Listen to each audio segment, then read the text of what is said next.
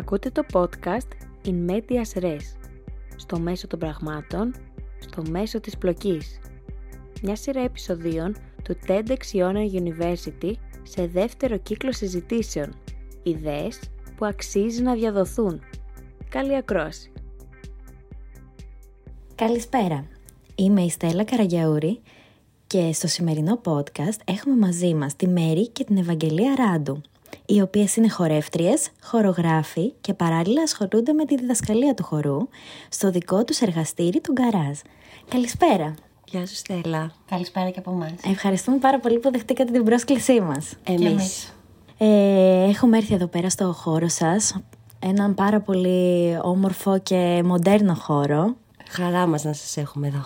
Πώς ξεκίνησε αυτός ο χώρος για σας, η δημιουργία αυτού του εργαστηρίου, όπως μας είπατε; Ε, είναι τώρα ο δέκατος χρόνος. Ε, πριν από δέκα χρόνια αποφασίσαμε με την Ευαγγελία να επιστρέψουμε στην Κέρκυρα ε, όχι 100% να κάνουμε τη βάση μας ε, και να μπορούμε από εδώ να ταξιδεύουμε και να κάνουμε τις υπόλοιπες δραστηριότητες μας. Ε, και νιώσαμε την ανάγκη να καλύψουμε ένα κομμάτι που είχαμε εμείς ανάγκη να μπορέσουμε να ασχοληθούμε ερχόμενες εδώ που να έχει να κάνει με το χορό και έτσι όπως εμείς ε, τον σκεφτόμαστε και είμαστε μέσα σε αυτό το πεδίο του. οπότε και ανοίξαμε αυτό το χώρο ε, που και ασχολούμαστε, δραστηριοποιείται αυτός ο χώρος κυρίως γύρω από τα residency ε, προγράμματα ε, με καλλιτέχνες από το εξωτερικό που έρχονται και κάνουν έρευνα επάνω στην δουλειά τους. Ταυτόχρονα, όπως είπες, είναι το εργαστήρι της ομάδας μας, όπου κάνουμε τις πρόβες και ό,τι άλλο χρειάζεται. Ε, για την δημιουργία μιας δουλειάς ή οτιδήποτε άλλο και κάνουμε ταυτόχρονα κάποια μαθήματα, ασχολούμαστε με το εκπαιδευτικό κομμάτι, με μετακαλούμενους ε, δασκάλους από την Ελλάδα ή το εξωτερικό, ούτως ώστε να εκπαιδεύσουν και το κοινό, ε, το τοπικό. Υπέροχα. Πάρα πολύ ενδιαφέρον. Κάτι πιο γενικό. Τι είναι ο χορός για εσάς; Ε, εντάξει, η, βασικά είναι μεγάλο κομμάτι της, της της ζωής μας και της καθημερινότητάς μας και, και οι δύο έτσι κι αλλιώς ε, είμαστε, έχουμε εμπλοκή με το, με το χορό από πολύ μικρή ηλικία ε, που ξεκινήσαμε όπως ξεκινάνε πολλά παιδιά με τον παλέτο. Ναι, με την μουσικοκινητική αγωγή. Με την μουσικοκινητική, Κυρίως, ναι, γιατί έχουμε ξεκινήσει από πολύ μικρές και οι δύο, από τεσσάρων, αλλά στο πλαίσιο ότι μας πήγε η μαμά μας σε μια σχολή χορού εδώ πέρα, αρκετά μικρές, για, για να ξεκινήσουμε έτσι μια εμπλοκή με αυτό. Δεν ε, σταματήσαμε ποτέ να πηγαίνουμε σε σχολή χορού μέχρι που φτάσαμε ουσιαστικά στο Λύκειο. Ήρθαμε κάποια στιγμή εκεί μεταξύ ε, γυμνασίου, λυκείου αντιμέτωπες με το τι θα κάνουμε και νομίζω ότι και για τις δυο μας ήταν, ε, ήταν πολύ φυσιολογική και εύκολη απόφαση, δηλαδή στην ερώτηση τι θα, τι θα κάνω. Ε, ναι, θα πάω στην κρατική, κρατική σχολή χορού. Ε, και έτσι δρομολογηθήκαν μετά τα πράγματα και πήγαμε στην κρατική, αποφυτίσαμε και συνεχίζαμε την πορεία αυτή στο χώρο. Τι ήταν όμως αυτό που σας κέρδισε, που είπατε αυτό θέλω να κάνω. Ε, ε, όπως είπε η Ευαγγελία ναι. πριν, είναι κάτι το οποίο ήρθε ομαλά. Ναι. Δηλαδή ήταν ένας, είχε γίνει ήδη ο τρόπος ζωής μας. Από πολύ μικρή ηλικία μας βγήκε η ανάγκη, ε, μας γεννήθηκε η ανάγκη να ασχοληθούμε με αυτό καταλαβαίνεις με έναν τρόπο ότι είναι η δύναμή σου όταν ασχολείσαι με τέτοιου είδους επαγγέλματα σε πολλά εισαγωγικά. Πιο καλλιτεχνικά. Πιο καλλιτεχνικά, ναι, ακριβώς. Ε, διαμορφώνεις τον τρόπο σκέψης σου με έναν τρόπο μεγαλώνοντας. Οπότε εγώ προσωπικά δεν μπορώ να διακρίνω κάποια στιγμή συγκεκριμένη όπου μου γεννήθηκε αυτή η ανάγκη. Ήρθε πάρα πολύ ομαλά. Ο χορός με έναν τρόπο ε, σε βάζει να... σε κάνει να, νιώθεις, να νιώθεις ελεύθερος μέσα σε ένα πλαίσιο οριοθέτησης ε, και ταυτόχρονα να βάζεις εσύ τα όρια σου για να μπορέσεις να βρεις αυτή την απόλυτη ελευθερία. αυτό είναι κάτι που χτίζεται όσο, από όταν είσαι μικρός. Οπότε ε, είναι ένας τρόπος ε, να ζεις, είναι μέσα στη ζωή σου. Ναι, έχει, έχει πολύ δίκιο, συγγνώμη που ε, ναι, ναι. αυτό που λέει, γιατί τι γίνεται. Ε, όταν ασχολείσαι με, με, ε, με κάτι καλλιτεχνικό, με μια τέχνη, ε, ειδικά από μικρό παιδί, έχω την αίσθηση είτε είναι χορός, είτε είναι το θέατρο, είτε είναι η μουσική, ε, δημιουργείται μια συγκεκριμένη φιλοσοφία ζωής. Ναι. Όταν φτάνεις λοιπόν σε ένα σημείο που πρέπει να έρθεις σαν άτομο, άτομο αντιμέτωπος και να βγεις στην κοινωνία και αυτό είναι όταν αποφασίζεις τι θα κάνεις μετά το Λύκειο δεν γίνεται, φαίνεται παράτερο, είναι τελείως να, να, να, να, μπεις, και να μπεις σε ένα άλλο τελείως πλα... πλαίσιο Ακριβώς. τύπου ότι ναι. τώρα αρχίζω διαβάζω, δίνω πανελλήνιες, μπαίνω σε αυτό την πανεπιστημιακή αυτό, σχολή, τελειώνω, βρίσκω μια δουλειά. Είναι λίγο άλλη φιλοσοφία ζωής, οπότε φτάνεις μετά αντιμέτωπος και είναι σημαντικό αυτό γιατί το καταλαβαίνεις και σε πάρα πολύ νεαρή ηλικία. Όταν τελειώνεις το Λύκειο και αποφασίζεις να δώσεις εξετάσεις σε μια καλλιτεχνικού τύπου σχολή στα 18 σου, ναι. ε, ξέρεις πάρα πολύ καλά ότι επιλέγεις να κάνεις κάτι ε, πολύ ε, με μεγάλη πρόκληση Ένα ρίσκο. και δύσκολο ναι. στην, ειδικά στην Ελλάδα και γενικά στον κόσμο. Ναι. Εν το να ασχοληθείς με τις τέχνες ξεκινάς πάντα έχοντας ένα ρίσκο στη ζωή σου και μία ανασφάλεια. Δεν είναι. Οπότε νομίζω ότι γίνεται Είναι πολύ ξεκάθαρο, πολύ ξεκάθαρο. στο μέσα σου ναι, ναι, το ναι. τι θέλεις να κάνεις και να ακολουθήσεις. Ε, αυτό νομίζω, ε, όπως είπε και η Μέρη, αρχίζει και συμβαίνει από πολύ νεότερη ηλικία. Και όταν... Οπότε έρχεται ομαλά η ναι. απόφαση. Και... Όμως εσείς πήρατε αυτή την απόφαση και είπατε θα ασχοληθώ με ένα καλλιτεχνικό επάγγελμα. Ναι. ναι. άρα άρα από, από τότε που τελειώσατε τη σχολή σας, ασχολείστε μόνο με το χορό. Ναι. Και αυτό είναι κάτι το οποίο δεν είναι εύκολο. Άλλοι μπορεί παράλληλα να κάνουν και κάποια άλλη δουλειά. Ισχύει. Ισχύει. Ε, αυτό είναι κατόρθωμα. Είναι κάτι πολύ μεγάλο. Είναι, και άλλα, είναι πολλά παιδιά ναι. που το έχουν καταφέρει. Ακριβώς. Αυτό είναι πολλοί συναδελφοί μας, είναι πάρα πολλοί κόσμος που βασικά, έχει καταφέρει. Ναι, όταν ναι, ναι. Ε, μπαίνεις σε αυτή τη διαδικασία, ξέρεις λίγο και ποια είναι η διαδρομή με έναν τρόπο. Διαφορετική βεβαίως για τον καθένα αλλά ε, παραδείγματος χάρη γνωρίζεις με έναν τρόπο από πριν αν αυτό που θέλεις να κάνεις θα το κάνεις γιατί θέλεις να γυρίσεις ε, σε μια, στην επαρχία που μεγάλωσε σε ένα άλλο κέντρο και να το κάνεις ως δάσκαλος πια, δηλαδή να το περάσεις με έναν άλλον τρόπο σε άλλους μαθητές ή να ασχοληθείς με το κομμάτι το πιο ερμηνευτικό ή το πιο δημιουργικό. Ε, οπότε είναι δύο διαφορετικοί κόσμοι με έναν τρόπο και ναι. Είναι... Τον βρίσκεις στο δρόμο σου. Ναι. Τον βρει, όταν, ε, όταν παίρνεις την απόφαση να ασχοληθείς με κάτι τέτοιο, θα τον βρεις στο δρόμο σου. Θα υπάρχουν πολλά γκάπ, θα υπάρχουν σίγουρα περιόδοι που τα πράγματα θα ρέουν πολύ πιο εύκολα και δεν θα έχεις αυτή την ανασφάλεια, θα χτυπήσει το τηλέφωνο. Θα υπάρχουν και περιόδοι ακόμα και μέχρι σήμερα για εμάς και μετά από 25 χρόνια πορείας που έχεις μια αγωνία αν θα χτυπήσεις το τηλέφωνο ή αν θα έχω ε, μια δουλειά τον επόμενο μήνα. Το ξέρεις αυτό το πράγμα, τον βρίσκεις πάντα το δρόμο και είναι πολλοί κόσμος που έχει καταφέρει ε, και, και πολύ όμορφη ε, δημιουργική πορεία να έχει στους χώρους αυτός στην Ελλάδα και παράλληλα να, να επιβιώνει, να βγάζει τα έξοδά του, τα οικονομικά του και με τα πάνω μας και με τα κάτω μας. Αλλά το βρίσκεις στο δρόμο. Ποιες ανησυχίες σας δημιουργήθηκαν στην πορεία, που όμως από ό,τι βλέπω μάλλον τις έχετε ξεπεράσει; Ε, νομίζω ότι οι ανησυχίες που δημιουργούνται είναι οι ίδιες όπως δημιουργούνται σε όλο τον, τον κόσμο γύρω ναι, μας. Βέβαια.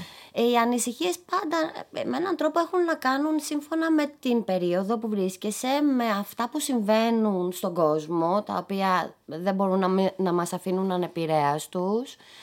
Τώρα, για εμένα μία ανησυχία είναι το ότι ε, κάνοντας, πώς να το πω, λίγο στον, στον 21ο αιώνα νιώθουμε ότι λίγο η τέχνη παραγωνίζεται γιατί οι κοινωνίες μας είναι τεχνοκρατικές κατά βάση και ο, ο στόχος με έναν τρόπο είναι το πολλά λεφτά, το πώς θα γίνουμε πιο πλούσιοι, το πώς θα γίνουμε πιο αναγνωρίσιμοι. Οι στόχοι κάπως είναι διαφορετικοί. Οπότε ορισμένες φορές νιώθεις παραγωνισμένος όταν ασχολείσαι με την τέχνη. Δηλαδή γενικά υπάρχει Ναι. έτσι η αίσθηση ότι η τέχνη παραγωνίζεται. Ε, οπότε όταν είσαι ε, καλλιτέχνης ε, σε αυτή την περίοδο και προσπαθείς να επιβιώσεις μέσα σε ένα σύνολο αλλά και σε μια κοινωνία η οποία οδεύει ε, έτσι, ε, σε, Να σε χάνει μια- την επαφή της Να- με την ακριβώς, πνευματικότητα βασικά. ακριβώς. Βασικά αυτό γίνεται. Η εποχή αυτή δυστυχώς μας κινεί περισσότερο στο να χάνει ε, το άτομο την επαφή του με την πνευματικότητα.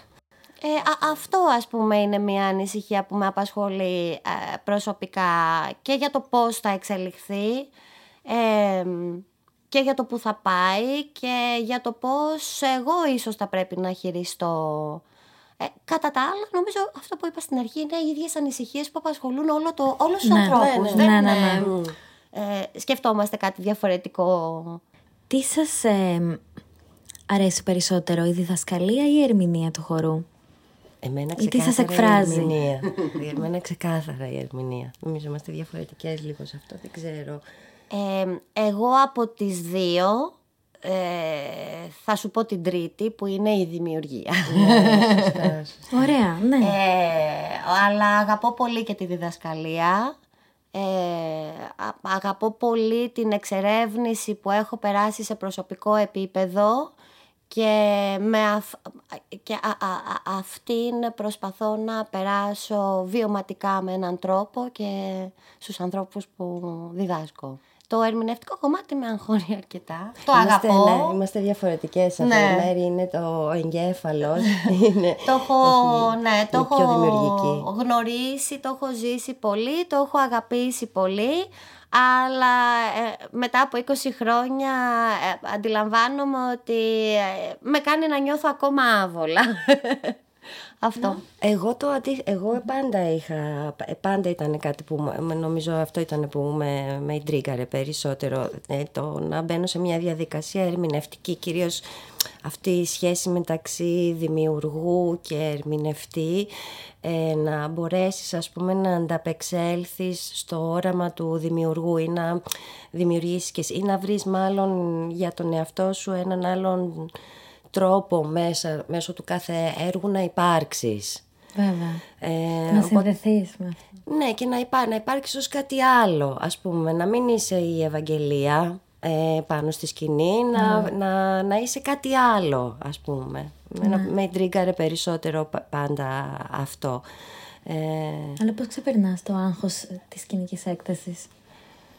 Εντάξει, Και άμα τι λέτε είσαι- και στους μαθητές σας γι' Να αυτό; σου πω, θα απαντήσω εγώ Ναι. σε κάτι, κάτι που τις λέω πάντα. Ε, ε, ε, ε, βα- βασικά για την Ευαγγελία. Το σπίτι της είναι η σκηνή. Δεν πιστεύω ότι το σπίτι της είναι το κανονικό της σπίτι. Το σπίτι της είναι η σκηνή. Δηλαδή εκεί νιώθω ότι νιώθει τόσο οικία όπου ε, το, το κομμάτι ίσως φυσικά και το έχει φαντάζομαι το άγχος εννοείται. Πάντα υπάρχει αυτό το άγχος αλλά ε, για κάποιους ανθρώπους είναι δημιουργικό αυτό το άγχος. Ε, και για κάποιους άλλους ε, Ναι, μπορεί να σε μπλοκάρει. ακριβώς. Μπορεί να σε μπλοκάρει. Εγώ εκεί, εγώ πάνω στη σκηνή, μέσω σε αυτή τη διαδικασία, παρόλο το άγχος, βρίσκω κάπου έναν τόπο, χωρίς να μπορώ ακριβώς να το ερμηνεύσω με πολλά λόγια, όπου υπάρχω σαν κάτι άλλο. Όχι σαν Ευαγγελία. Οπότε μ' μ' αρέσει αυτού του είδους η διαδικασία. Μπαίνεις σε ένα ρόλο δηλαδή. Ναι, ψάχνω να βρω κάτι άλλο. Δεν τα καταφέρνω πάντα. Δεν είναι ότι τα καταφέρνω πάντα. Απλά μου αρέσει αυτού του είδου η διαδικασία ότι για να δούμε πώς θα είναι σήμερα ή πώς είμαι εγώ σήμερα ή πώς θα είναι το κοινό Πάρα σήμερα. πολύ ενδιαφέρον είναι αυτό. Ναι, ναι. Όταν το πετυχαίνεις είναι πολύ ωραίο. ναι, ακριβώς αυτό. αυτό περνάει στους μαθητές. Μ- με ποιο τρόπο ε, Φαντάζομαι θα έχουν άγχος, θα σας το επικοινωνούν.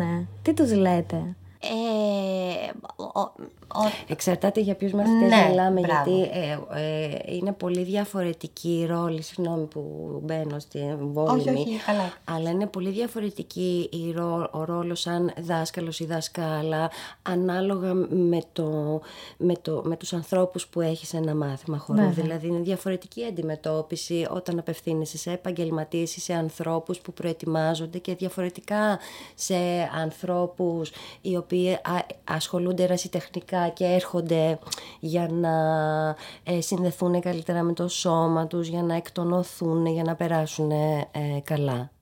Με τι ηλικίες κάνετε μαθήματα; Είπατε, αναφερθήκατε στους επαγγελματίες; Ναι. Ε, κοίταξε, το κομμάτι που ασχολούμαστε εμείς αφορά κυρίως τους ενήλικες. Ε, Α, μάλιστα. δεν έχουμε ασχοληθεί με μικρότερες ηλικίες. Ωραία. Μ, ε, μα- μας αρέσει να μπαίνουμε σε μια διαδικασία να ακολουθούμε και να εξελίσσουμε τόσο τη γνώση μας όσο και εμάς ε, προσωπικά ως ε, χορεύτριες και ως ε, ε, δάσκαλοι. Ε, μ, οπότε αυτό που κάνουμε αφορά ένα ηλικιακό, από ένα ηλικιακό πεδίο και επάνω. Ε, α- ασχολούμαστε πολύ με το κομμάτι της εκπαίδευσης και της προετοιμασίας ε, παιδιών που είναι 17-18 χρονών και προετοιμάζονται για να δώσουν εξετάσεις σε κάποια σχολή. Ασχολούμαστε με ε, ερασιτέχνες οι οποίοι τους αρέσει να μαθαίνουν το σώμα τους με έναν άλλο μέσω ενός ε, άλλου τρόπου ε, και βεβαίως με επαγγελματίες ε, δίνοντας είτε σεμινάρια ε, γιατί βεβαίως όλοι οι επαγγελματίες πρέπει να ανατροφοδοτούνται και, ή να, να ε, πώς το λένε, να μένουν ε, fit. Ε, βέβαια. Οπότε ασχολούμαστε, κυρίως έχουμε ασχοληθεί με αυτό το κομμάτι της διδασκαλίας. Λοιπόν, ε, εμείς ε, ε, είμαστε, ασχολούμαστε κυρίως με το κομμάτι του, του, σύγχρονου, του σύγχρονου χώρου. Αυτό σημαίνει ότι πρέπει ε, να μένουμε και να, να, έχεις μια, να είσαι συνεχώς up to date. Γιατί ο, ο σύγχρονος χορός είναι κάτι που εξελίσσεται συνεχώς. Δεν μπορούμε να μιλάμε για το σύγχρονο χορό ε, όπως ξεκίνησε, ας πούμε, όπως το γνώρισα εγώ στα 90s που γνώρισα την πρώτη μου τεχνική σύγχρονου χορού release. Μιλάμε για τελείως ε, άλλο πράγμα. Γιατί ουσιαστικά συμβαδίζει με την εποχή του ο σύγχρονος χορός. Παρατηρεί ουσιαστικά τι συμβαίνει στα σώματα, στις κοινωνίες ε, και όλα αυτά οι άνθρωποι που ασχολούνται με τον χορό μέσω καινούριων πρακτικών, καινούριων τεχνικών προσπαθούν να το αποδώσουν και να το φέρουν στο σήμερα. Γιατί καμιά φορά ερχόμαστε και ε, υπάρχει ένα συνοθήλευμα μεταξύ σύγχρονου χορού και μοντέρνο. Ναι, είναι, όντως. είναι δύο τελείως διαφορετικοί κόσμοι.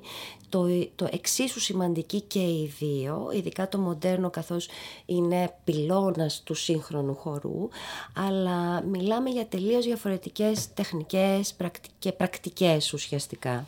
Αυτό. Ναι, είναι σημαντικό διότι ένας ε, δάσκαλος σε ό,τι ηλικία και αν βρίσκεται ε, ε, η, η τάξη που αναλαμβάνει οφείλει να ενημερώνεται, οφείλει να προχωράει, οφείλει να ακολουθεί. Οπότε όταν μιλάμε για δασκάλους χορού, μιλάμε ότι αυτή η διαδικασία οφείλει να γίνεται εάν θέλεις να βρίσκεσαι μέσα στο κομμάτι και να λέγεσαι δάσκαλος χορού. Ωραία. Τα residences λοιπόν, τι ακριβώς είναι; Τα residency ε, ξε- ε, ουσιαστικά είναι ε, καλλιτεχνικές φιλοξενίες. Ο χώρος εδώ πέρα είναι διαμορφωμένος ε, ή διαμορφώθηκε έτσι ώστε να είναι ένα, ε, συγγνώμη τώρα για το αγγλικό, αλλά, τι, αλλά χρειάζεται θα ακούγεται, το πιο- ακούγεται εξηγήσουμε. πρακτικά πιο Ναι. εύκολο. Είναι ένα working living space ο χώρος εδώ, καθώς υπάρχει το στούντιο ε, για τις πρόβες ε, και παράλληλα υπάρχει ένας χώρος όπου μπορεί να φιλοξενεί ε, ανθρώπους και να μένουν ε, ε, εδώ πέρα. Ε, ξεκίνησε σαν ιδέα γιατί ε, θέλουμε να, και από την αρχή θέλαμε να στηρίξουμε τη δημιουργικότητα των ανθρώπων. Ξέρουμε ότι υπάρχει μεγάλη ανάγκη για αυτό και έτσι ουσιαστικά παραχωρούσαμε τον χώρο και παραχωρούμε τον χώρο φιλοξενώντας καλλιτέχνες οι οποίοι μένουν ταυτόχρονα εδώ για μία περίοδο από 10, 10 μέρες ως και 3 εβδομάδες πολλές φορές για να δημιουργήσουν ή να ερευνήσουν κάποιο, κάποια νέα τους παραγωγή ή κάποιο project. Έρχονται λοιπόν εδώ ε, και στο διάστημα αυτό ε, μπαίνουν σε μια δημιουργική διαδικασία ε, έρευνας ε, είναι συγκεντρωμένοι ακριβώς για να κάνουν αυτή τη δουλειά, δηλαδή ζουν εδώ μέσα και δουλεύουν εδώ μέσα όσες ώρες χρειάζονται και όσες ώρες επιλέγουν ε, πάνω σε κάποιο project και στο τέλος ουσιαστικά αυτής της διαδικασίας γίνεται πάντα μια ανοιχτή παρουσίαση της έρευνας ή του, του, του project που είναι on working ας πούμε process ε, με το κοινό εδώ.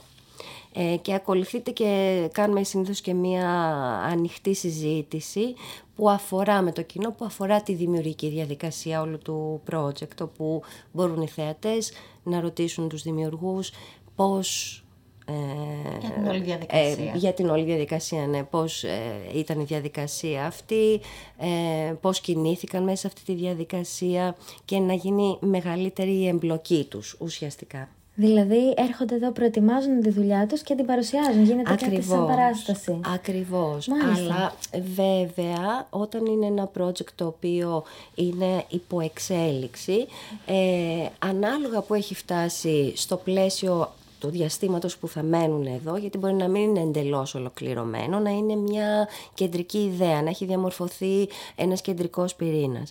Αυτή την έρευνα και αυτή τη διαδικασία ε, δείχνουν και από εκεί και πέρα κάνουν και μια συζήτηση με το κοινό που λειτουργεί και σαν feedback ναι, προς τους καλλιτέχνες ναι. για να ξέρουν μετά από εδώ πού μπορούν να το πάνε το έργο παραπέρα. Αυτό είναι πάρα πολύ ενδιαφέρον. Ε, το έχετε κάνει δηλαδή και εσείς στο εξωτερικό, ίσως ναι, αντίστοιχα; Ναι, αντίστοιχα, ναι, ναι. Και πώς ήταν αυτή η εμπειρία; Το έχετε κάνει αρκετές φορές φαντάζομαι.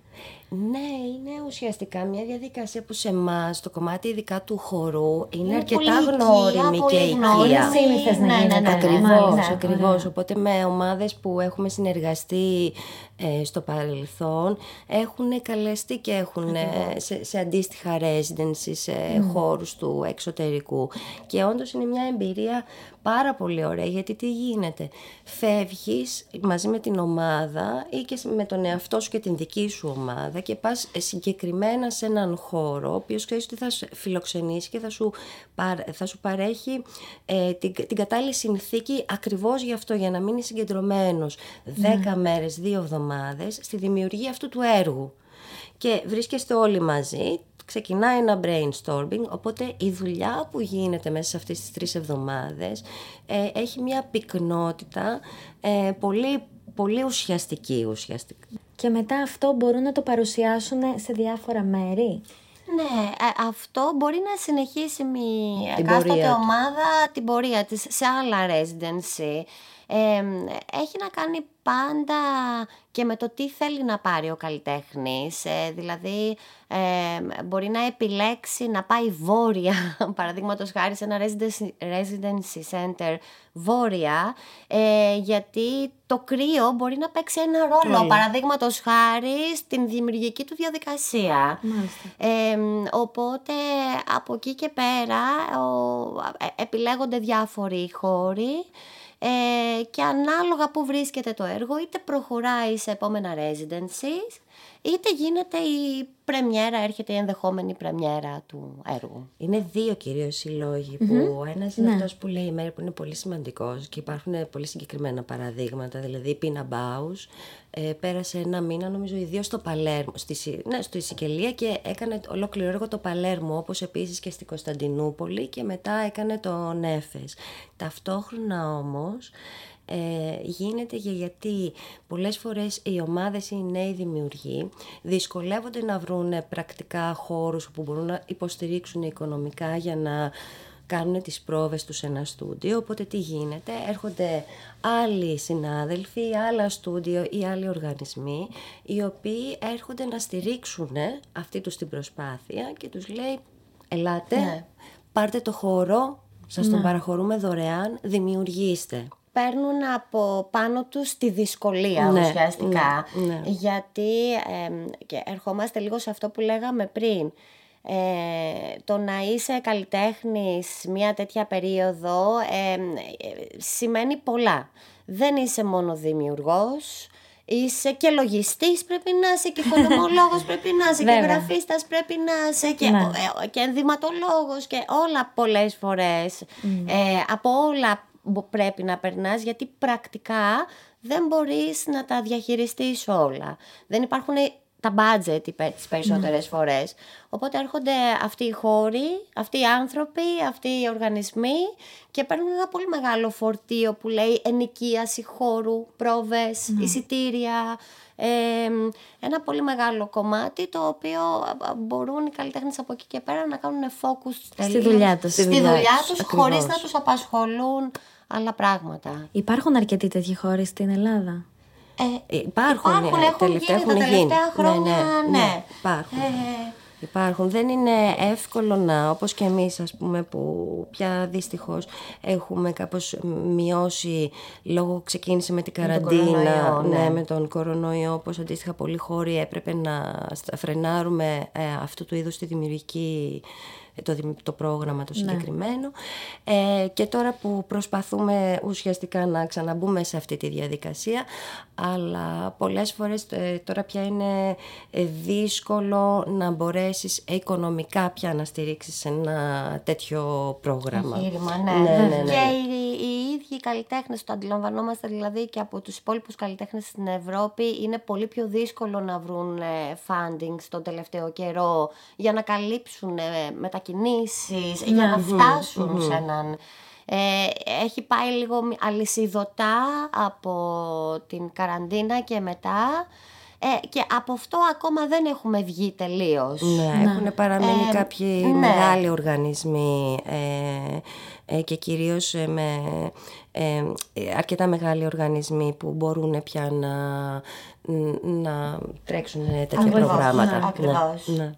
Ναι. Ε, όχι ότι δεν θα συνεχίσει, φυσικά και θα συνεχίσει, ε, αλλά αν υποθέσουμε ότι πριν από πέντε χρόνια, σε μια χρονιά είχαμε κάνει 8 ή 12 residencies, πράγμα το οποίο ήταν φοβερός αριθμός, Ναι. ε, ξαφνικά έχει πέσει αυτός ο αριθμός. Στο μηδέν. Άρα και υποστήριξη και όσο αφορά την ε, δημιουργία νέων έργων. Άρα δεν ασχολείστε με μικρότερες ηλικίες. Κοίταξε να δεις, ε, δεν ασχολούμαστε... Τώρα τουλάχιστον. Ναι, Καταλαβαίνω. σαφώς ποτέ δεν ξέρεις τι Ναι, μπορεί ναι. να γίνει. Ε, δεν έχουμε ασχοληθεί γιατί η- ο, ο τρόπος που κινηθήκαμε και ο τρόπος που αποφασίσαμε να ασχοληθούμε με το κομμάτι του χορού, δηλαδή το ερμηνευτικό κομμάτι, το δημιουργικό κομμάτι και η διδασκαλία σε ένα άλλο πλαίσιο, ε, δεν μας άφησε το χρόνο. Ναι, βέβαια. Ε, Εννοείται. ε, νομίζω ότι κουβαλάμε πολύ έντονα και οι δύο ή και όσοι ασχολούνται ε, με αυτό ε, το ότι δεν καταπιανόμαστε ποτέ με κάτι που δεν το ξέρουμε πάρα πολύ καλά. Όταν λέω δεν το ξέρουμε, εννοώ ότι ακόμα και αν έχεις πάρει απόσταση για αρκετά χρόνια σε κάτι, χρειάζεσαι να καλύψεις με έναν τρόπο αυτή την απόσταση ε, για να ξαναπιαστείς με αυτό. Ε, οπότε το κομμάτι των παιδιών ήταν κάτι το οποίο δεν είχαμε ασχοληθεί ιδιαίτερα ή έχουμε ασχοληθεί σε Λοιπόν, μια να το άλλη πω εγώ πιο συνθήκη. ορθά κοφτά. Είναι δύο διαφορετικές δουλειές. Ναι, το καταλαβαίνω. Τελείως. Έχετε επικεντρωθεί στο άλλο Κοίταξε, κομμάτι. είναι, κάνουμε άλλες δουλειές, δηλαδή κάνουμε, ε, δεν, ε, ε, και είναι και λογικό αυτό, είναι που, που επικεντρώνεται κάπως, κάποιος και που αυτό που σου είπα και πριν που παίρνει την ειδικευσή του. Εμείς λοιπόν όταν τελειώσαμε τη σχολή ε, πήραμε σβάρνα τα θέατρα, τις σκηνές και ε, τα φεστιβάλ και κάναμε μια συγκεκριμένη πορεία. Ε, είναι τελείως διαφορετικό από το να τελειώνεις τη σχολή και να επιλέγεις είναι άλλη, άλλη, ε, άλλη επαγγελματική κατεύθυνση και επιλέγεις να, να, να αφιερώσεις ουσιαστικά το χρόνο σου, τη ζωή σου στο κομμάτι της διδασκαλίας. Εμείς δεν κάναμε αυτό, οπότε αυτό κιόλας, εγώ δεν το θέλω να πω ότι εννοείται ότι διδάσκουμε, εννοείται ότι μπορεί να διδάξουμε αύριο την άλλη, ποτέ όμως δεν θα γίνουμε ε, αυτού, αυτές οι δασκάλες ε, χορού γιατί δεν ήταν αυτή η επαγγελματική μας επιλογή. Ε, οπότε, όχι, δεν το βλέπω ούτε για μένα ούτε για την Μέρη. Ε, γιατί αν ήταν θα το ναι, είχαμε ναι, κάνει χρόνια τώρα. Ε, δεν μας βλέπω, δεν νομίζω, γιατί είναι άλλη δουλειά. Ναι, ε, εμείς θα συνεχίσουμε την πορεία μας έτσι όπως ε, αυτό που κάνουμε. Αλλά ναι, είναι, είναι τελείως διαφορετικό. Είναι διαφορετικό. Ναι. Ήσασταν μαζί σε αυτή την πορεία ε, στα θέατρα, στις παραστάσεις; Ναι, Όχι, σε κάποια, μαζί. Ναι, ναι, ναι, ε, συναντηθήκαμε πρώτη φορά στη σκηνή μαζί το 2008. Ε, ε, όχι. Ε, όχι, έξι. έξι. Το 2006 συναντηθήκαμε πρώτη φορά ναι, στη σκηνή μαζί. Ε, και από τότε έχουμε αρκετές συναντήσεις. Ναι. Ω που συναντηθήκατε εδώ πέρα μόνιμα. Ω που συναντηθήκαμε εδώ πέρα μόνιμα, ναι. Δηλαδή στην διαδρομή μας είχε τύχει να συνεργαστούμε με κάποιους χορογράφους ε, κοινούς, ναι, ναι. ακριβώς. Ε, δεν είμαστε και πολλοί, ξέρεις, ειδικά παλιότερα ναι. που ήμασταν ε, ας πούμε κάποια χρόνια πριν, πριν ναι, όχι δεν... πολλά, αλλά κάποια χρόνια πριν, ε, δεν ήμασταν πάρα πολλοί, θέλω να πω ότι ναι. ξέρεις, μεταξύ μας ήμασταν. Ακριβώς, ακριβώς. Κάναμε παραστάσεις, ε, δουλεύαμε. Μέχρι που συναντηθήκαμε εδώ. Ναι. Πόσο εύκολο είναι να δημιουργήσετε ένα δικό σας project; Όσο και δύσκολο. Ωραία. Φυσικά, σίγουρα. Ε... Είναι λίγο ρώσικη ρουλέτα. Ναι, πρόσεξε. Ναι. Έχει πλάκα. Ναι. Ποτέ δεν ξέρεις πώς θα πάει Αυτό. όταν ξεκινάει. Αυτό. Ε, εντάξει, είναι μαγική η διαδικασία ε, και τα εμπεριέχει όλα ε, μέσα. Ε, και είναι αυτό που σου λέω, είναι τόσο εύκολο όσο είναι και δύσκολο. Από την πρώτη σκέψη, από την πρώτη έμπνευση, μέχρι που να φτάσεις και στο τελικό αποτέλεσμα. Πώς προκύπτει αυτή η πρώτη έμπνευση; Από παντού μπορεί να προκύψει. Ναι, βέβαια. Ε, δηλαδή από το να περπατάς στο δρόμο και να σου έρθει μια μυρωδιά ε, μέχρι, ε, τι να σου πω, να να θέλεις να συμμετέχεις σε ένα φεστιβάλ που έχει μια συγκεκριμένη θεματική, οπότε η πρότασή σου θα είναι μια πρόταση που μέχρι τότε μπορεί να μην είχες σκεφτεί το συγκεκριμένο θέμα. Ε, οπότε η έμπνευση έρχεται από παντού ε, και κυρίως νομίζω έρχεται από την ανάγκη. Για δημιουργία. Για δημιουργία. Ή, ή την ανάγκη για επικοινωνία πολλές φορές. Ναι. Ε, ε, εμείς με την Ευαγγελία δεν είμαστε οι άνθρωποι που κοιμόμαστε και ξυπνάμε ψάχνοντας την ανάγκη να δημιουργήσουμε. ναι, ναι, το κάνουμε, το έχετε μέσα Το κάνουμε όταν πραγματικά νιώσουμε αυτή την ανάγκη. Όταν πραγματικά ναι. δούμε ότι κάτι μας απασχολεί, όταν ε, ε, δούμε ένα πεδίο το οποίο είναι για εμάς έρευνα. Οπότε μας συντριγκάρει και μας ε, δημιουργεί αυτό το συνέστημα της εξερεύνησης. Και πώς το χτίζετε; Ο καθένας έχει το δικό του τρόπο. Για μένα είναι πολύ πολύ σημαντικό και νομίζω ότι εκεί είναι και ο πολύ κοινός κώδικας επικοινωνίας που έχουμε με την Ευαγγελία είναι το γεγονός του να μπορείς να νιώθεις ελεύθερος μέσα στη διαδικασία να αλλάξεις δρόμο. Να κρατήσεις και να πετάξεις καμιά φορά μπαίνοντας στην διαδικασία μιας συγκεκριμένης θεματικής και μιας συγκεκριμένης έρευνας, αν φορέσεις παροπίδες και δεν βλέπεις τίποτα άλλο, μπορεί αυτός ο δρόμος κάποια στιγμή να σε σταματήσει. Ε, νομίζω ότι εκεί που μιλάμε πολύ περισσότερο με την Ευαγγελία και ταιριάζουμε είναι σε αυτήν την ελευθερία που ανέφερα πριν. Μέσα στα όρια που ο ίδιος πάντα θέτεις. Ε, αλλά είναι μια διαδρομή που νομίζω ότι σε πάει η ίδια. Ναι, να πεις ότι αυτό δεν βγαίνει. Καλύτερα να το ναι. αλλάξουμε Ακριβώς. λίγο. Σε πάει, σε πάει. Και είναι αργά. Ναι. Πολλά έργα έχουν ξεκινήσει από, για άλλο λόγο και ναι. έχουν καταλήξει αλλιώς. Πραγματικά. Όμως ο πυρήνας και ο παρανομαστής της αρχικής ιδέας και σκέψης πάντα με έναν τρόπο παραμένει στη θέση του. Είναι, είναι ωραία, συγγνώμη, Βέβαια. αλλά είναι ωραία αυτό που, ε, ας πούμε, εγώ το, το νιώθω αυτό πολλές φορές και μ' αρέσει γιατί ρίχνεις μια ιδέα στο τραπέζι. Ξεκινάει, ρολάρει αυτή η ιδέα. Έρχεται εκείνη η στιγμή που αυτή η ιδέα ε, έρχεται και γίνεται μια οντότητα από μόνη της. Φεύγει δηλαδή από το, από, το, από το κεφάλι μόνο του δημιουργού ή του ανθρώπου που την εκκίνησε. Ε, από εκεί και πέρα ε, είναι ωραίο να νιώθεις ότι πρέπει να κάνεις λίγο πίσω και να, να, να τα ακούσεις και αυτό που έχει να σε πάει. Α, να μην επιβάλλεσαι, να μην, ναι. ναι. να μην επιβάλλεται συνεχώς ε, η δική σου μόνο κρίση, να ακούσεις ότι ένα, υπάρχει ήδη και άλλη μια οντότητα που αναπτύσσεται και αυτό είναι το έργο από μόνο του. Και ναι. έχει, έχει σημασία και αυτό, ας πούμε. Και επίσης έχεις να κάνεις και με ερμηνευτές. Ακριβώς. Έχεις να κάνεις και με άλλους ζωντανούς οργανισμούς. Ακριβώς. θα σου φέρουν. Οπότε. Ιδέες. Θα σου φέρουν ναι. ιδέες, θα σου φέρουν το, το δικό τους κομμάτι ο καθένας. Ε, και για μένα εκεί είναι η πολύ μεγάλη Το λατοπί πέρα που λέμε. Ναι. Το να το δεις, να το ναι. αναγνωρίσεις. Είναι αυτό που λέω καμιά φορά να αναγνωρίσεις το διαμαντάκι που έχει ο άλλος μέσα του ναι. και με ποιο τρόπο θα μπορέσεις να το διαχειριστείς για να το αναδείξεις. Πολύ σωστά, ναι. Ε, μπορεί ένα διαμάντι να το πνίξεις, μπορεί και να το αναδείξεις και να το κάνεις ακόμα πιο λαμπερό. Ε, οπότε ναι, όλα αυτά είναι challenges μέσα στην ε, διαδικασία. Ε... Νιώθετε αυτή την επικοινωνία μεταξύ σας και όλων των μελών ενός project. Α, εξαρτάται να... το έργο. ναι.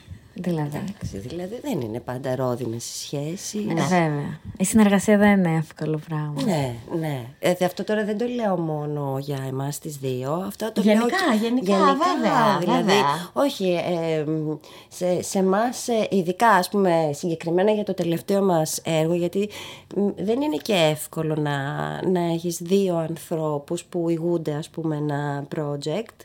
Θα μπορούσε ας πούμε πολύ εύκολα να υπάρξει conflict, αλλά στο συγκεκριμένο έργο για μένα ήταν αξιοθαύμαστη η επικοινωνία μεταξύ μας γιατί κάπως ε, έγινε στις ανάγκες ένα κούμπομα πολύ ωραίο. Δηλαδή, μεταξύ σας. Μεταξύ ναι. μας. Ναι. Οι, αδυ, οι, οι, τις αδυναμίες τις δικές μου μπορούσε να τις έρχεται, να, ερχόταν να τις αναπληρώσει η Μέρη και, και αντίστοιχα τις, την αδυναμία της Μέρης κάποιες φορές ερχόταν να την αναπληρώσω ε, εγώ.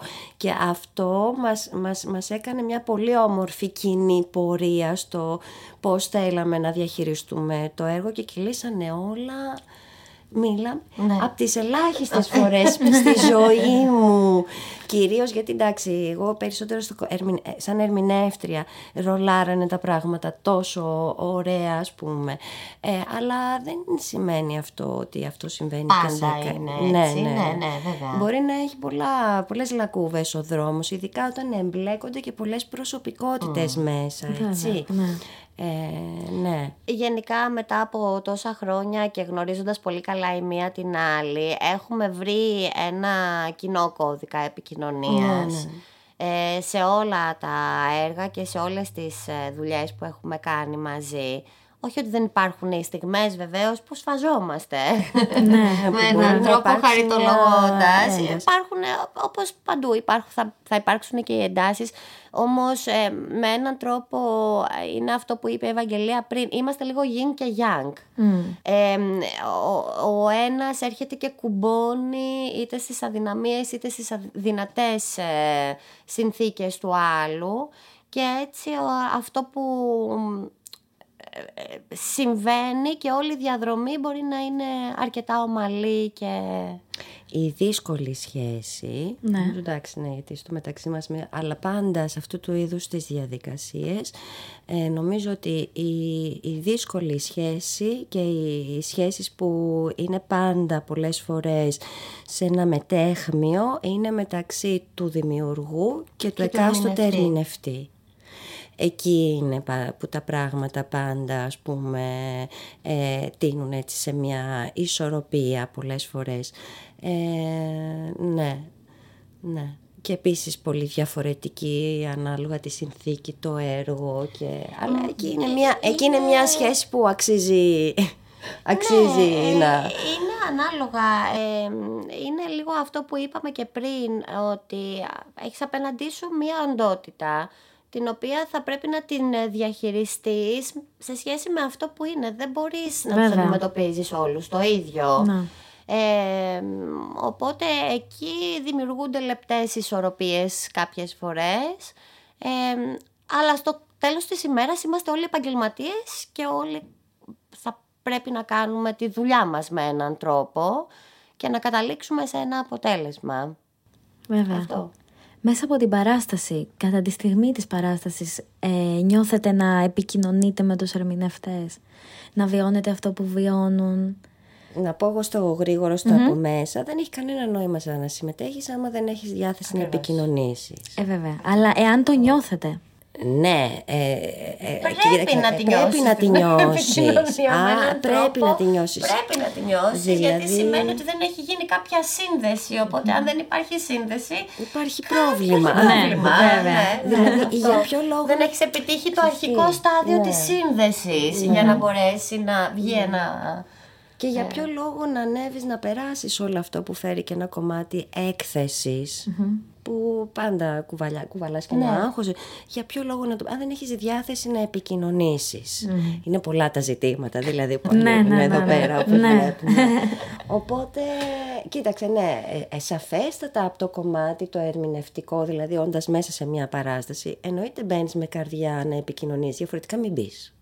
Ξεκάθαρα. Ναι. Και τώρα, εάν είσαι απ' έξω σαν δημιουργός, Είναι ανάλογα. είναι ανάλογο. Εξαρτάται και την τριβή που Ναι. έχεις και το... Έτσι και το, ε, και το πώς ψυχανε, ε, ψυχανε, πώς το λένε τώρα, ξέρεις, πο- Το πώς- γενικότερο κλίμα; το γενικότερο κλίμα. Ε, το καταλαβαίνεις πάντως, αν είσαι δημιουργός ενός πράγματος, ε, νομίζω και έχεις περάσει μέσα σ- στο στούντιο κάποιες ώρες με κάποιους ανθρώπους να δημιουργήσεις κάτι, καταλαβαίνεις όταν αυτοί ανεβαίνουν εκεί πάνω.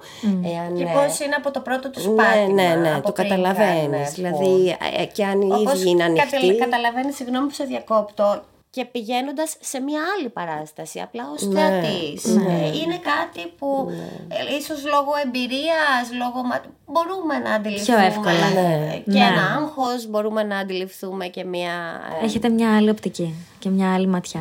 Είναι η τριβή βασικά. Ναι, ναι, είναι. ναι. είναι αυτό το πεδίο με το οποίο ε, οι- οι- εμείς έχουμε, Επιλέξει να- έχουμε, έχουμε περισσότερη τριβή Ναι. όλα αυτά τα χρόνια. Πώς επιδρά σε πιο εσωστρεφείς ανθρώπους η ενασχόληση με το χορό; Α, καλά, αυτό είναι τέλειο τα συμβαίνει. Αυτό ακριβώς. Ε, Νομίζω κάναμε και οι δύο την ίδια αντίδραση. Ναι, ναι, ναι. Αυτό είναι, μα- αυτό είναι πραγματικά μεγάλη χαρά. Δηλαδή, ειδικά αν διδάσκεις. Ναι, ναι, ναι. ναι, πες. ναι. Ε, τι να πω, οφείλω να ομολογήσω ότι έχω πάρα πολλά παραδείγματα, πάρα πολλές έτσι, εμπειρίες από ανθρώπους οι οποίοι έφτασαν σε ένα στούντιο και ήταν ε, πάρα πολύ μαζεμένοι και έπειτα από ένα διάστημα Και οι οποίοι ήρθαν επί τούτου γι' αυτό, με γνώση, γι' αυτό είναι και ωραίο Ναι. που μας αρέσει που κάνουμε σε ενήλικες μαθήματα, γιατί άνθρωποι με γνώση ότι ε, και με απόφαση ότι θέλω να ανοίξω, οπότε θα πάω να κοντραριστώ με τη μεγαλύτερη μου ανασφάλεια, δηλαδή να μπω σε ένα στούντιο Ακριβώς. χορού με άλλους ανθρώπους. Ακριβώς. Είναι Και Και τεράστιο. επαγγελματίες άνθρωποι. Όχι, επαγγελματίες όχι, όχι. επαγγελματίες. Ε, ενήλικες. Ε, ενήλικες. Άμα, άμα Ναι. ξεκινάς έτσι σαν επαγγελματίας, Δεν- άστο όχι, καλύτερα. όχι. Ναι, όχι, Όχι. όχι. δεν άμα έχεις καταφέρει να φτάσεις επαγγελματίας και ακόμα να το κουβαλάς, δύσκολο το πράγμα. Ναι, πρέπει να το έχεις Οπότε ήδη δουλέψει μιλάμε αυτό. για ανθρώπους οι οποίοι είναι εντελώς ερασιτέχνες, Ερασιτέχνες. μπορεί να μην έχουν καμία σχέση, να μην έχουν κάνει σαν παιδιά καν χορό. Ναι, ναι, ναι. Κλειστά σώματα, Ακριβώς, ξέρεις. ακριβώς. Γιατί ξέρεις τι γίνεται, ακόμα και ένας έμπειρος, ακόμα και ένας επαγγελματίας, πατώντας για κάποιο λόγο ένα τάπιτα, πάνω σε ένα τάπιτα, μπαίνοντας σε, ένα, σε μια αίθουσα, μπαίνει αυτομάτως μια ψυχολογία τύπου τώρα πρέπει να χορέψω. Και αφού πρέπει να χορέψω, θα σηκώσω και το στέρνο, θα πρέπει να... Ε, δηλαδή, όλο, ο, το αντίθετο ακριβώς από αυτό που πρέπει να κάνει ένα σώμα. Οπότε μπαίνει σε μια λειτουργία ο εγκέφαλος που λέει τώρα σε κάτι πρέπει να είμαι καλός. Να κάνω κάτι καλά, να κάνω κάτι ωραίο, ωραιοποιημένο ας πούμε. Οπότε αυτομάτως όταν αυτό το παθαίνουν ακόμα και επαγγελματίες, είναι, είναι αυτό που λέμε ερμηνεύει αυτός, αλλά δεν το λέμε με θετικό πρόσημο με έναν τρόπο. Ναι. Ε, είναι λίγο αυτή η λειτουργία που παθαίνει το σώμα, ο εγκέφαλος, γιατί είναι ξεκάθαρα εγκεφαλική λειτουργία. Πόσο μάλλον λοιπόν σε ανθρώπους οι οποίοι είναι ερασιτέχνες, οι οποίοι δεν έχουν καμία σχέση με την έκθεση, είτε τη σωματική, είτε την ε, φωνητική, είτε το οτιδήποτε. Ε, οπότε μπαίνουν σε ένα στούντιο και διπλασιάζεται αυτομάτως το ότι εγώ τώρα εδώ μέσα ήρθα και πρέπει να κάνω κάτι όμορφο. Να κάνω μια όμορφη πυρουέτα. Αλλάζεις το κινητρό τους. Ε, Ακριβώς. Οπότε εκεί έχεις να αλλάξεις, σε πολλά εισαγωγικά να αλλάξεις, μια, έναν τρόπο προσέγγισης εξ αρχής δηλαδή και πόσες άμυνες πρέπει να πέσουν Ακριβώς. οπότε όταν φτάνεις σε αυτό το σημείο που καταφέρνεις το άτομο αυτό να αφαιθεί και να, να χαλαρώσει τις άμυνές του και να αφήσει το σώμα του να εκφραστεί μέσω της κίνησης νομίζω είναι αποκαλυπτικό ναι. κυρίως πρώτα για τον ίδιο τον ίδιο, βέβαια, βέβαια. και μετά για, για εσένα που έχεις την εμπειρία σαν δάσκαλος ή δάσκαλα να βλέπεις αυτό το, το άνοιγμα το οποίο δεν αφορά μόνο το σωματικό αφορά και την ψυχή, ναι, ουσιαστικά ναι, ναι. έτσι το, το σώμα δεν λέει συγγνώμη που σε διακόπτω το σώμα δεν λέει ψέματα ποτέ. ποτέ. Ε, εγώ ας πούμε έρχονται ορισμένοι μαθητές μου και μου λένε ξέρεις σήμερα ή δεν έρχονται να μου πούν και τίποτα και καταλαβαίνω πώς είναι η μέρα του σήμερα. Τι φορτίο έχουν σηκώσει με έναν τρόπο. Ε, μου, το λένε, μου το λέει το σώμα τους. Ε, και ναι, αυτό είναι κάτι που μας ακολουθεί. Το σώμα δεν λέει ποτέ ψέματα. Ποιες είναι οι διαφορετικές πτυχές του χορού; Πολλές κατηγορίες υπάρχουν, ναι, ναι, πολλές ναι, υφές και τεχνικές. Ναι. Από πού να στο πιάσουμε, δηλαδή ξεκινά από τους παραδοσιακούς. Όχι μόνο τους ελληνικούς παραδοσιακούς, τους παραδοσιακούς χορούς οποιασδήποτε χώρας στον κόσμο. Όλες οι χώρες που από εκεί αν θέλεις είναι και το πρώτο ας πούμε, δηλαδή αν πας από εκεί και ξεκινήσεις και πας πίσω, πίσω, πίσω, πίσω, πίσω, φτάνεις λοιπόν στην αρχική, πρωταρχική ανάγκη ας πούμε την ανθρώπινη να εκφράσεις μέσω της κίνησης μία κατάσταση. Γιατί και όλοι οι παραδοσιακοί χωροί ε, και από όποια χώρα και από όποιο ε, από ποιο σημείο του πλανήτη τους πιάσεις, όλοι έχουν πολύ συγκεκριμένους, ε, συγκεκριμένη οριοθέτηση. Ήτανε είτε χωρί πολεμική πριν από τη μάχη, είτε χωρί για, μια, για ένα φεστίβιτι, για μια γιορτή, για ένα αυτό. Ε, και μετά ξεκινάς και πηγαίνεις ιστορικά και αρχίζεις και βλέπεις πώς ξεκινάει και αναπτύσσεται αυτό το, το σύστημα προς άλλες κατευθύνσεις. Οριοθετούνται άλλα πράγματα που έχουν να κάνουν και με το πώς το ανθρώπινο σώμα ε, μετακινήθηκε και εξελίχθηκε στα χρόνια της ανθρωπότητας. Δηλαδή, π.χ. χοντρά χοντρά. Όλο το μπαλέτο από που ξεκίνησε από το Λουδοβίκο το 16ο, ο οποίος έκανε αυτή την κίνηση και έδειχνε ας πούμε το καινούριο του όμορφο παπούτσι. Ναι, ναι. Και από εκεί πέρα λοιπόν αναπτύχθηκε όλη η αισθητική και η τεχνική του μπαλέτου. Γι' αυτό και είναι τα άκρα που είναι πάρα πολύ σημαντικά, είναι ο κορμός κλπ. κλπ. Αντίστοιχα λοιπόν πάρα πολλές υφές χωρών ε, η λατινική χώρη που και αυτή είναι ένα, ένα είδος παραδοσιακών χωρών, η ευρωπαϊκή ήταν ε, βάλς κλπ. κλπ. Ε, βλέπεις λοιπόν ότι ξεπηδούν και γεννιούνται καινούργιοι χωροί ε, κατά το πέρασμα γενικά των ετών, και στην εξέλιξη της ανθρωπότητας. Τώρα παράλληλα με όλο αυτό λοιπόν που έχουμε ουσιαστικά ε, μία υφή του χορού που είναι πιο ε, διασκεδαστική και entertainment που λέγαμε και για τους εαυτούς έρχεται και το άλλο το κομμάτι, το πιο ακαδημαϊκό που εξελίχθηκαν ας πούμε οι χοροί. Για να πάμε λοιπόν σε κομμάτια ακαδημαϊκής τέχνης όπως είναι το μπαλέτο, τεχνικές όπως είναι το, η γκράχαμ, άρα οι τεχνικές του σύγχρονου. Και εκεί λοιπόν αρχίζει και, και απλώνεται ακόμα περισσότερο αυτή, αυτή η ομπρέλα. Ε, οπότε μιλάμε... Όσο πάει, προχωράει ναι, και εξελίσσεται ναι, ναι, και ναι. βεβαίως ε, ένα πολύ μεγάλο μέρος της εξέλιξης είναι και το να πηγαίνουμε πίσω, δηλαδή να δανειζόμαστε και να υπενθυμίζουμε στοιχεία του folklore, να τα εντάσσουμε ή των πολεμικών τεχνών ή πλέον ε, διαφόρων άλλων σωματικών ε, ε, πες το ε, κόλλησα. Και εγώ δεν καταλαβαίνω ακριβώς. Ε, ότι αρχίζει και εντάσσεται μέσα σε όλο το κομμάτι και στην εξέλιξη του χορού αρχίζουν και εντάσσονται διάφορα, ε, διάφορες τεχνικές από άλλους χώρους, από τις πολεμικές τέχνες Σωστά, ίσως, από άλλα ακροβατικά στοιχεία, ακριβώς. Οπότε αρχίζει... Ε, Τώρα, εξαρτάται με τι θέλει ναι, να ασχοληθεί ο καθένας. Που αυτό είναι τι, τι, τον εκφράζει τον καθένα. Μην ξεχνάμε ότι είμαστε όλοι υπέροχοι και ο καθένας διαφορετικός. Άλλο πράγμα μπορεί να ευχαριστεί εμένα, μια τεχνική άλλη, άλλη τεχνική τη μέρη, άλλη τεχνική εσένα. Το θέμα είναι εσύ που θα βρεις ε, αυτό το κομμάτι με το χώρο που νιώθεις. Ναι, που νιώθεις ότι θέλεις να πας να το κουνήσεις που λέμε το κορμί σου, να το, να το ευχαριστηθείς, να το νιώσεις.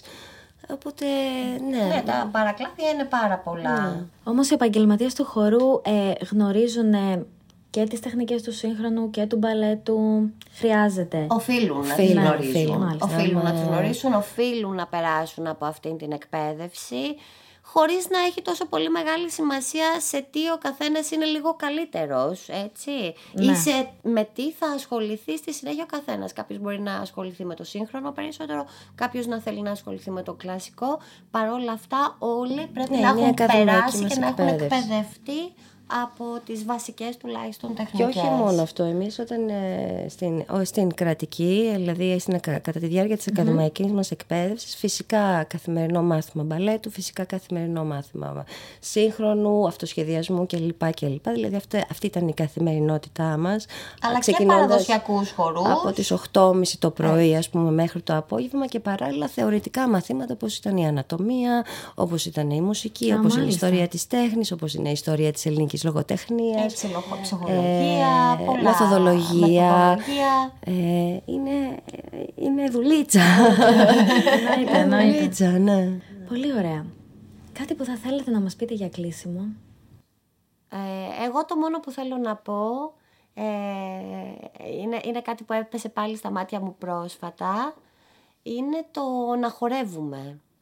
Ό,τι και αν σημαίνει αυτό και μεταφορικά και κυριολεκτικά να χορεύουμε στη ζωή μας ε, την κάθε στιγμή, ε, να, να μπαίνουμε σε μια διαδικασία να ε, αντιστεκόμαστε σε αυτό σε αυτή την ακινησία που θέλουν να μας επιβάλλουν ε, ναι. πολλές φορές οι καταστάσεις γύρω μας. Αυτό, αυτό προσπαθώ εγώ να, να κάνω να αντιστέκομαι σε αυτή την ακινησία, να την αναγνωρίζω που τη βλέπω και να... ή και να πηγαίνω μαζί της από επιλογή. Εγώ δεν ξέρω, εγώ από το χώρο δεν μου λείπει τίποτα, η αλήθεια είναι αυτή. Ε, στο σήμερα μου λείπει από τους ανθρώπους και δεν ξέρω, το μόνο που εύχομαι είναι κάπως οι άνθρωποι και οι κοινωνίες και οι και οι κοινότητες γενικά ε, να ξαναβρούν το δρόμο τους σε σχέση με την εμπλοκή τους με την τέχνη γιατί πιστεύω πάρα πολύ σε αυτό και πιστεύω ότι εάν είχαμε λίγο περισσότερη έτσι μεγαλύτερη εμπλοκή ε, με τις τέχνες και το υποστήριζαν και οι, οι ίδιες οι αρχές ας πούμε ενός κράτους περισσότερο τότε θα είχαμε και καλύτερες κοινωνίες οπότε αυτό μου λείπει και αυτό εύχομαι κάποια στιγμή να, να βρούμε Όλοι μαζί και εγώ μέσα σε αυτούς. Σας ευχαριστούμε πάρα πολύ και Εμείς τις εμείς, δύο εμείς για σας όσο ευχαριστούμε. μοιραστήκατε μαζί μας. Ήταν πάρα πολύ ωραία η κουβέντα που Όντως. είχαμε. Ευχαριστούμε Όντως. πάρα πολύ. Ε, εύχομαι καλή συνέχεια και ε, σε ό,τι δημιουργήσετε έπειτα. Επίσης και σε εσάς. Ευχαριστούμε πάρα πολύ. και εμείς. Και εμείς, και εμείς. Ακούσατε το podcast In Medias Res με προσκεκλημένους ανθρώπους που αξίζει να διαδώσουν τις ιδέες τους. Μια παραγωγή της ομάδας podcast του TEDx Iona University. Μπορείτε να μας ακούσετε σε πλατφόρμες που υποστηρίζουν podcast και να αφήσετε τα σχόλιά σας. Περισσότερες πληροφορίες για updates και για τα σχέδιά μας μπορείτε να βρείτε στο Facebook, Instagram, LinkedIn, Pinterest και στο TikTok μας. Μην ξεχνάτε να διατηρείτε την περιέργεια ζωντανή. Καλή συνέχεια!